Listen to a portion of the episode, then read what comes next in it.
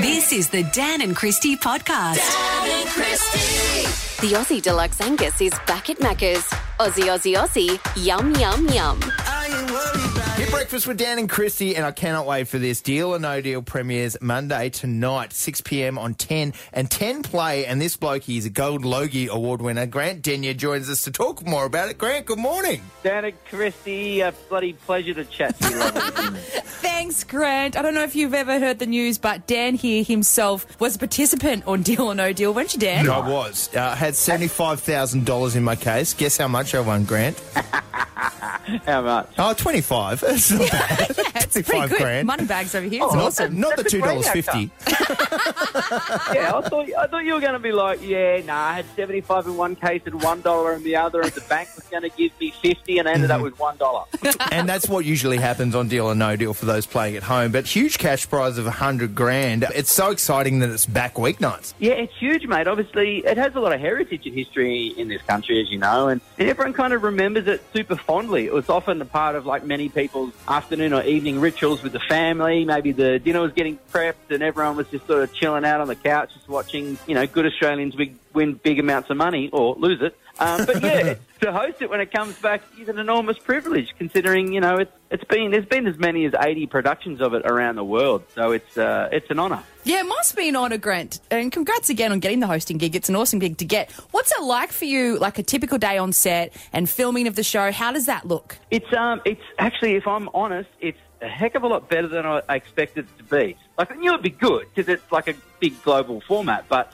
mate, it's so much suspense and drama. It's funnier than I thought. It's got more heart than I expected. Like I've chewed all my nails down, and I've ugly cried on telly, and I've laughed until I've nearly puked. So it seems to have all the ingredients. Well, I've seen the ads for it, and Grant, you go all in. You are balls out when it comes to this choreographed dance number, and that's what I love about you, Grant. There's no like half-assed efforts for you. It's just like jazz hands and just giving your all. Jazz hands. You make me sound so manly. When they came to me with the ad, because, when you look at some game shows are pretty dry, right? They're a bit slow-moving, they're softly spoken. There's not a lot of excitement or high energy or entertainment. So this one is kind of pretty nuts. Like, it's like a rock concert in the room. The audience, their heads are blowing up. It's huge. So we thought, if we're going to put our flag in the sand and say, what are we compared to the competition out there? We're fun and high entertainment. So when they came to me with the ad, they said, look, do you want to do a little bit of dancing? I was like, I may have won Dancing with the Stars twice, the only person in the world to win it twice. And with those jazz heads. And with Lily Cornish too, one of my good mates. She's the best, isn't she? Oh, mate, she's an absolute ripper. That chick is an absolute superstar. So, one of the best feelings in my life is when you put, you're dancing. When you do Dancing with the Stars, you're dancing like 11 hours a day. Mm. So it's nuts for a couple of months. But when you put together a routine and you get perfect tens, that's probably one of the best experiences of my life. It's special. Oh, brilliant, Grant. Well, we're lucky that you are still with us, because speaking of experiences in your life, The Amazing Race, and when you collapse from heat stroke, because, Grant, I once myself collapsed from heat stroke. We were filming an episode of Home and Away in the caravan park, right? Just in the middle of nowhere, boiling hot. Everyone's dropping like flies. And I think they brought us around an ice block at the end of it. But no one realises how scary and dangerous it is, because how long did it take you to recover from this collapsing of heat stroke when you were doing The Amazing Race? About 7 weeks. I had no idea how fatal extreme heat stroke is. We were in India, so I'd gone from I live in a little town called Bathurst in regional New South Wales. So we were we went from -4 in winter time to 47 in India. Jesus. Which didn't help. But there were 100 locals who died across 3 days. It was pretty sketchy old conditions, and it was just. I know I scared a lot of people that day. I know I really scared my wife, and I scared the producers who were convinced that I was on my way out for good when I was in their arms convulsing and dropping in and out of consciousness. So it was hectic. Yeah, that is hectic. I'm glad you're still here with us, Grant, because Deal or No Deal, it's so exciting and massive cash prizes. This is the dynamic new early evening lineup. So on Channel 10, you go Neighbours, Bold and the Beautiful, 10 News first, and then Deal or No Deal, and then The Project. That's a good lineup, isn't it? Yeah, I reckon I think too, it's good to offer a family offering at 6 o'clock. What was traditionally happening was at 7, 9, and 10 were all doing news. Now 10 is the only one not doing news. And I think, sometimes when you got a family, you got young kids. I'm also the father of 3 young girls. You don't always want the news on in the background. Mm. And I think the scarier and darker and horrific the world can sometimes be getting, you just kind of want that little bit of fun escapism. You want something safe on in the lounge room that your kids aren't going to see or hear anything you don't want them to, and you're going to have an awesome time. You'll be yelling at the telly as people are winning big money. I think, it's a privilege to be that safe little island that families can go to and watch, in tough times. Definitely, Grant. So well said. And does that mean just quickly that you secretly love The Bold and the Beautiful before Deal or No Deal is on? Hell yeah. I interviewed them once and they were like the loveliest people in the world. I thought they were going to be famous and pretentious and so LA. They were really generous and sweet and interested in what you had to say. They're proper rock stars. Yeah, well, that's your three loves. Yeah, family, motorsport, and Bold and the Beautiful. And Deal or No Deal, of course. It premieres tonight, 6 p.m, 10 and 10 play. Grant Denyer, we can't wait to see you on our screens once again. You're an absolute legend, and thanks for joining Dan and Christy. Oh, bless you, sweetheart. I'll catch you any day.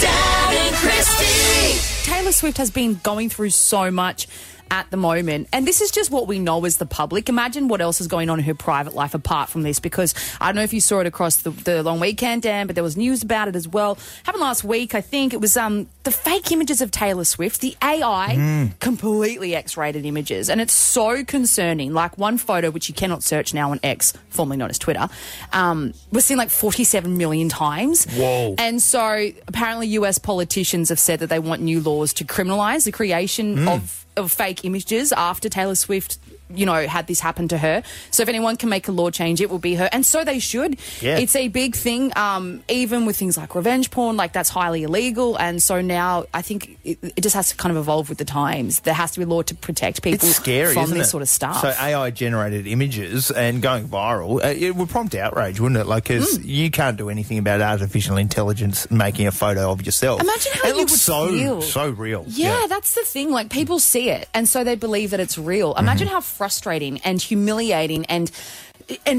angry you would feel if this was you and people were saying that's you naked or that's you in explicit photos. And you would just feel so outraged about how unfair that is. And, what a crap thing, because you're so famous, you're a public profile. Does that mean you're public property? No, of course it doesn't. So, well, you've got non-consensual photos of your feet on the internet too, and you're okay with that, which is very strange, but it's just kind of like you on Home and Away, and it's just pictures of you without shoes on. I mean, it's just kind of weird. What did you... Because I've obviously never in my life thought about it or looked it up. What'd you say? It's Wikifeet. And all I cared about was the feet rating that I got. Yeah, and you didn't get a 5-star rating. You got like 4, I think. I mean, I'll take it. I've got size 10 feet. You know what they say about big feet? That's true. Club foot. Dad and Christy. What did you leave early? What did you have to bail on? Because I had to bail after spending $120 on going to watch Cat in the Hat. The 1957 children's book by Dr. Seuss. Uh-huh. So good. The anthropomorphic hat with his little red and white striped top hat and his little bow tie. The best. He kind of fixes stuff. There's thing 1 and thing 2 that turn up. The children and the fish become more alarmed as time goes on and chaos ensues. Took the kids along to the theatre to watch Cat in the Hat, and pretty much I reckon about 15 minutes in I had to leave. So my little 5-year-old Maddie does not like the sound of the Cat in the Hat, does not like the sound of a rainy day, does not like the sound of anything happening. She put her hands in her ears and she said, I don't like this, I want to go home. This is the thing though with kids, you risk it, right? It's such a risk when you're putting your hand in your pocket, spending lots of money, taking them to a live show. Remember when you took your girls to the football and it was again, and you really wanted to make it happen, you wanted them to love that footy game, and it was so loud, and the girls were like, nah, this is not it, Dad. Yeah, watching North Melbourne versus Geelong, and I'm like, looking forward to watching this, and then maybe 10 minutes into it, they're like, the sirens are too loud, we hate it, and they're just crying in my arms. I'm like, oh geez, these kids. I'm like, and it was a social occasion too, like we'd organised it all week. You take time out of your day, you plan ahead, you drive all the way in, you spend the money, and then just all of a sudden you bail. Oh, I learned very early with the kids, like especially when the boys were toddlers, I was like, no, I will not have a social life for at least a few years. And I was okay with that. I was like, I'm just not putting myself in the position where you have to just put yourself through hell. You have to drive there. You have to... True. Yeah, it's really difficult. And especially with my boy Hendy. Hendy's 9 and, you know, Hendy's autistic. And I'll tell you right now, Hendy's not waiting around for anyone. If Hendy doesn't want to be somewhere, we leave when Hendy wants to leave. And that's just kind of the unwritten rule. But I did do something which I think you'll be mad at me for because I know someone did this at your wedding, Dan, and I've never told you this before, but speaking of leaving early, I did leave a wedding early, right? This was my ex-manager, lovely woman called Claire, and worked together for a long time, and she invited me to her wedding in the morning to Peninsula. Cost a fortune to get there, right? And I was so tired by about 9 o'clock at night because I'd done a breakfast show on the morning off, and it was like 9 o'clock now, and I'm thinking... Mains have been served. Dessert's been done. Does this mean that, you know, about 9 o'clock, that's an okay-ish time to leave and leave somebody's wedding? No. It happened at my wedding. Two of my mates left at 7 o'clock. Oh, and I'm like, you haven't even got to dessert and you don't even like it. They're like, we're going home. I'm like, why? And they're like, oh, we're tired. I can't believe people left your wedding at 7 p.m. Mine was at least 9:30. People I actually liked next time. But I left Bon Jovi, this bloke, probably about an hour into the concert. You left Bon Jovi? Yeah. Why? And I love Bon Jovi. Like, literally, Slippery When Wet is the greatest album of all time, and this song is amazing. But Bon Jovi was like an RSL performer. Like, he wasn't very good. And, like, I looked at everyone else. I literally were there with four women, and they all looked at me, and they're like, do you want to stick around for the next half? I'm like, no, not really. I can't believe left. It. That is devastating news that the one and only John Bon Jovi just wasn't as good. But he's been doing it for a long time, and it was probably past his bedtime, let's be honest. Well, it was past his bedtime. It was past my bedtime too. And also he chose the wrong half of his career. He goes 2000 onwards. I'm like, no, mate. Like, it's the 80s that we want to hear. Just do the old stuff. Yeah, that's what we're here for. You give love a bad name, living on a prayer, like all that kind of stuff, mate. Yeah, exactly. But literally had to leave because everyone else hated it. And I kind of went, I don't really want to see the rest of this, which is sad because I love the guy. I absolutely love him. But, yeah, he's a bit past it now. You can always just listen to him online. But that's what we want on the show. We will hook you up with free Maccas for you and the family if you're our MVP. What did you leave early? And from Bendigo, Carly. Bendigo. That's our beautiful song by No Mercy. What did you leave early? I had to leave my own wedding early. Oh, no, Carly. What happened? Didn't like the groom? No, I was pregnant and I was very, very sick and I had a migraine. I'd been trying to leave since about 6:30, no one would let me. But, 9:30 come and I was like, that's it, I'm done, I'm out. Well, that's great. You do sometimes see that at weddings. Sometimes the bride and groom just leave early. It's like, okay, it's time to say goodbye. But not that early. Did you still do, like, your bouquet and stuff, Carly, or did you just backdoor exit and get out of there?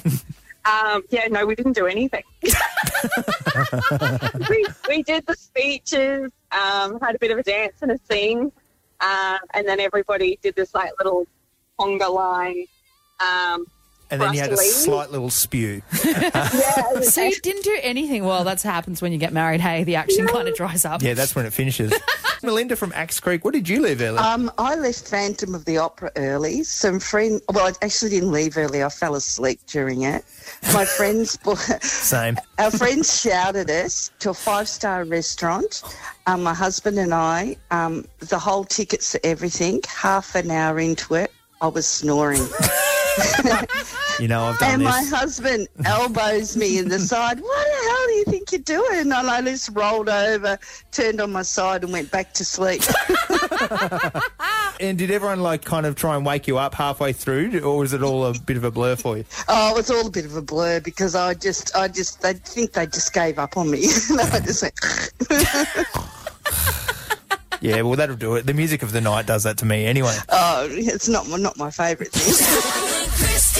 An Australian Survivor, it is the greatest game on earth, they do say, since launching in the US in 2000. The host of it, Australian Survivor, Jonathan LaPaglia, joins us. Good morning, Jonathan. How are you going? Good. How are you guys? Very good. You must be excited, Jonathan. What a great gig to get. It must be hard to go to paradise and work in paradise, right, doing Survivor? Oh, yeah, all that money they pay me and they bring me like cocktails on set and they really should stop spoiling me like that. And there's nothing nothing like it because this year it's in Samoa, which is pretty physical and mentally challenging, I'd imagine. What's the conditions like over there? You know, it's always difficult, but this year it was so hot there that even the locals were complaining about it. You know it's hot, the locals are complaining. But yeah, it really was brutal. Like 5 minutes in that sun and your brain just turns to mush. You can't even think. But at the same time, at night it can rain and get quite cold, which is pretty miserable when you're stuck on a beach with a banana leaf over your head. So the players have a tough time with the weather for sure. And, Jonathan, what I wondered, as the host of Survivor, how does a typical day on set look like for you? Like, what do you do when you wake up? How does the filming work? Is it a fun experience at times? It's never fun. It's just a lot of work. Yeah, it's so funny. Like, when they offered me the job, I looked at it and I thought, oh, that won't be too bad. I'll just, I'll do a little bit of work. I'll sit by the beach, have a cocktail, read a book. But it's nothing like that. I don't think I've read a word in 9 seasons since I've been out there. I'm just running from pillar to post every day. Yeah, it's quite the schedule. And this year's season for Australian Survivor, I love the contestants because it's always about outwitting, outplaying, and outlasting the others. Is the mental capacity kind of better than the physical when it comes to Australian Survivor? I think so. Look, it helps to have a bit of both, but at the end of the day, it really is a social game because the genius twist of the game is that in the back half, the people that you're voting out become the jury, and they decide, who's going to win in the end. So that takes a lot of social skill to vote those people out but still retain their vote at the end. And I think it is much more of a social or mental game than physical game. And, Jonathan, because there's the year's theme is the Titans versus the Rebels. For people that might be listening now and always wondered what it would be like to even get on Survivor, what sort of personality types do you think are suited for the TV show? Look, I think the best players are those people that think ahead. They're able to think 5 steps ahead and they're willing to take risks. If you have those characteristics, I think you can do quite well with this game. You also need to be quite sociable because you can get to the end with those skills, but like I said, if you haven't retained people's votes at the end, you're not going to win. And, Jonathan, I want to know, how do you reckon you would go on Survivor? Because the grand prize is $50,000. Do you think everyone would vote you out of the tribal council? 100%. I think I have terrible social game. I'd say something stupid to someone and I'd be gone in a couple of episodes. It is the new season of Australian Survivor. It premieres tonight, 7:30 on 10 and 10 Play, and it's going to be massive. Every season is different to the last. Who knows what kind of gameplay and drama and surprising twists will go down this year. Do you have anything to kind of tell us, Jonathan LaPaglia, about what will happen tonight? Is there going to be a strange twist or two? There's no strange twist, but the vote is not expected. Often the first couple of episodes, it's pretty standard fare in terms of how the tribes vote. But the great thing about this season, we've got 24 new players, but they're really keen to play. So they step up to the plate right out of the gate, and they're playing hard. And it continues throughout the entire season. So it's going to be a fun season. It's definitely worth tuning in for. Nice. Jonathan LaPaglia, thanks from Australian Survivor. We'll see you on TV tonight. You bet. Sounds good. Thanks, guys. Kids, Dan and Christy. Punday Monday. Oh, yeah, Punday Monday. Ain't got none unless you got puns, hun. It's celebrities and art. Because the Mona Lisa, there was environmental protesters throwing soup at the glass-protected Mona Lisa in France, calling for the right to have healthy and sustainable food. What a great choice. It's not always the way, though. We've got processed stuff, don't we? Yeah, exactly. What a counterattack. So many. Hopefully it worked. You've solved it. Yeah, that'll fix it, won't it? That'll do it. So we thought, look, what we'll do for Punday Monday is we will combine a celebrity with something to do with art. Yes, anything to do with art. Let's start with here. Soup Doggy Dog. Yeah. Super McGavin. That's the worst one in the history of the world. That's pretty good. Thank you. You got a laugh from me, and that was a real laugh, so that's good. All right, get ready for your boom tish, guys. Okay. I'm sorry, everyone. This is really all I could think of, but he's the star of the amazing film The Holiday, British actor Jude Law. Jude Law. Do you get it or not? No, I do get it, yeah. Jude Law. There's nothing not to get in that, but it's very good. Yeah, I do like Jude Law. Thanks, my friend. Yeah, he's been in some good classic films. Jude Law is an awesome actor. What's he doing these days? I'd like to see more of his films. The Holiday always comes around again at Christmas time, and everyone falls in love with The Holiday. That was made in like 2006. He's probably still stuck on the island. Remember that one? Yeah. What about this one?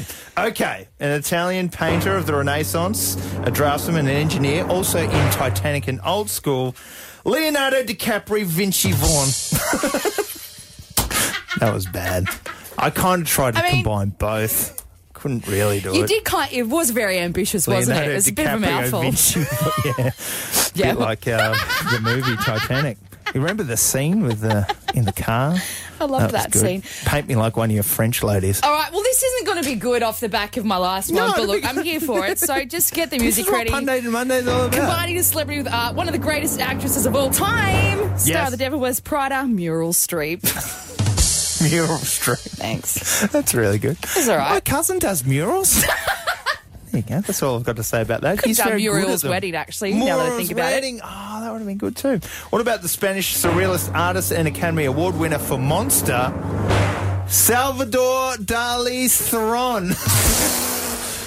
Yeah, we're bad at this. Dad and Christy! It's his Dan and Christie, and these guys are groundbreaking Scottish post-rock monarchs. They're colossal, the thunderous sound. It's an audio blanket for your soul. It's Mogwai, and the lead singer joins us right now. His name is Stuart Braithwaite, live from Glasgow. Good morning, Stuart. How you going? Well, it's my evening, but good morning to you guys. Good morning to you both. Thank you for joining us. Stewie, yeah. Hey, God, I love your accent. I mean, I don't know if you get that all the time, but Dan, you do a pretty good Scottish accent, and it's just beautiful. It really is. Come on, let's hear it.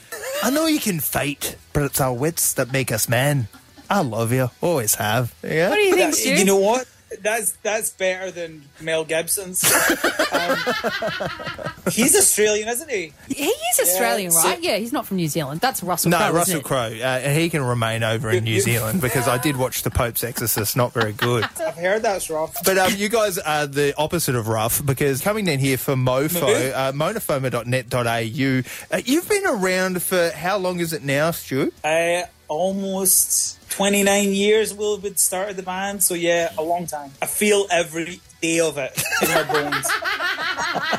That's awesome, Stu. No, you should be so proud of yourself, and Australia is very excited to welcome you. But can I just bring this up, something you just told Dan and I off air? You said that the writers of Neighbours were talking about you. Well, you made it on Neighbours as well, because I know that soapies like Neighbours and Home and Away are very big in the UK, and you were on Neighbours, or you were talked about on the show? Yeah, we had a couple of beers with the guys that wrote it at one point, and yeah, they would randomly mention us. I remember that guy Toadfish was like, I've got to go on.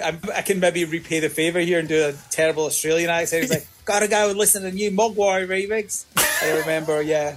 I had an uncle that was incredibly impressed. Although I think my favourite guy on it was Joe Mangle, and we met him one time at an awards thing in London. It was like meeting Elvis or something. We just couldn't believe we were meeting Joe Mangle.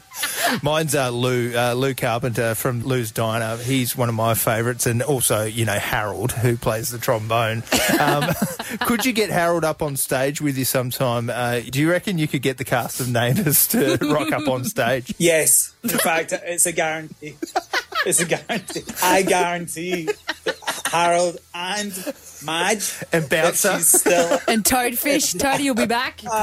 Hey, listen, Bouncer, rest in peace, because I doubt that dog's probably not still around. But take us right back to the start. You're formed in 1995, but you've just got the 10th album out, As the Love Continues, which I do love. I was listening to Richie Sacramento, and it's beautiful. Some people are saying it's your best album, but take us right back to the very start. How did you get together? We were just kind of we were teenagers and just kind of friends, and we'd all been playing in different local bands, and all our bands broke up for... In fact, my old band broke up because the drummer moved to Australia, so maybe he'll come at one of the shows. So, like, yes, all our bands broke up, and he's probably in bloody Neighbours. He's on Ramsey Street right now, the cul-de-sac. We went to see it the first time we played in Australia. That was like we did the tourist tour. We went to Ramsey Street. What? Did you really? Are you serious? Yeah, like we were all so into it. And Home and Away. I don't want to be a favourite. I know that you're an alumni. Christy's been on both. But you've been on both? Yeah. You know what? They were actually great shows to work on, Stu, and they've launched a lot of famous careers, like Margot Robbie. She was on Neighbours. Toadfish, yep. I.e. Ryan Maloney. He's still on Neighbours, but he never has to leave. So it is really cool that famous people all around the world really do love those Aussie TV shows. And also, you have the same surname as a really famous other Australian singer. Dan, I can see you actually want to talk about that. Am I right? Do you know Stuart Braithwaite, the great Daryl Braithwaite? Horses. Have you ever heard of it? I have to be honest that this is news to me, but I don't know Daryl. Is he a handsome guy? Are we related? Totally. I don't know. He's a babe, Daryl Braithwaite. He's like an Aussie treasure. He's probably the best-looking man in the history of the cosmos, of the universe. I suspect you're being somewhat sarcastic. Well, coming down to monafarmer.net.au. We appreciate your time, Stuart Braithwaite. We'll hang out with your cousin Daryl while you're down. Do some Googling of him. Check out The Horses. It's the greatest song of all time, but... Mogwai, one of the greatest bands of all time, coming here. But thank you for taking time out on the Dan and Christy Show. Cheers, guys. See you soon. Bye-bye. That was the Dan and Christy podcast. Dan and Christy. The Aussie Angus Deluxe is back at Macca's.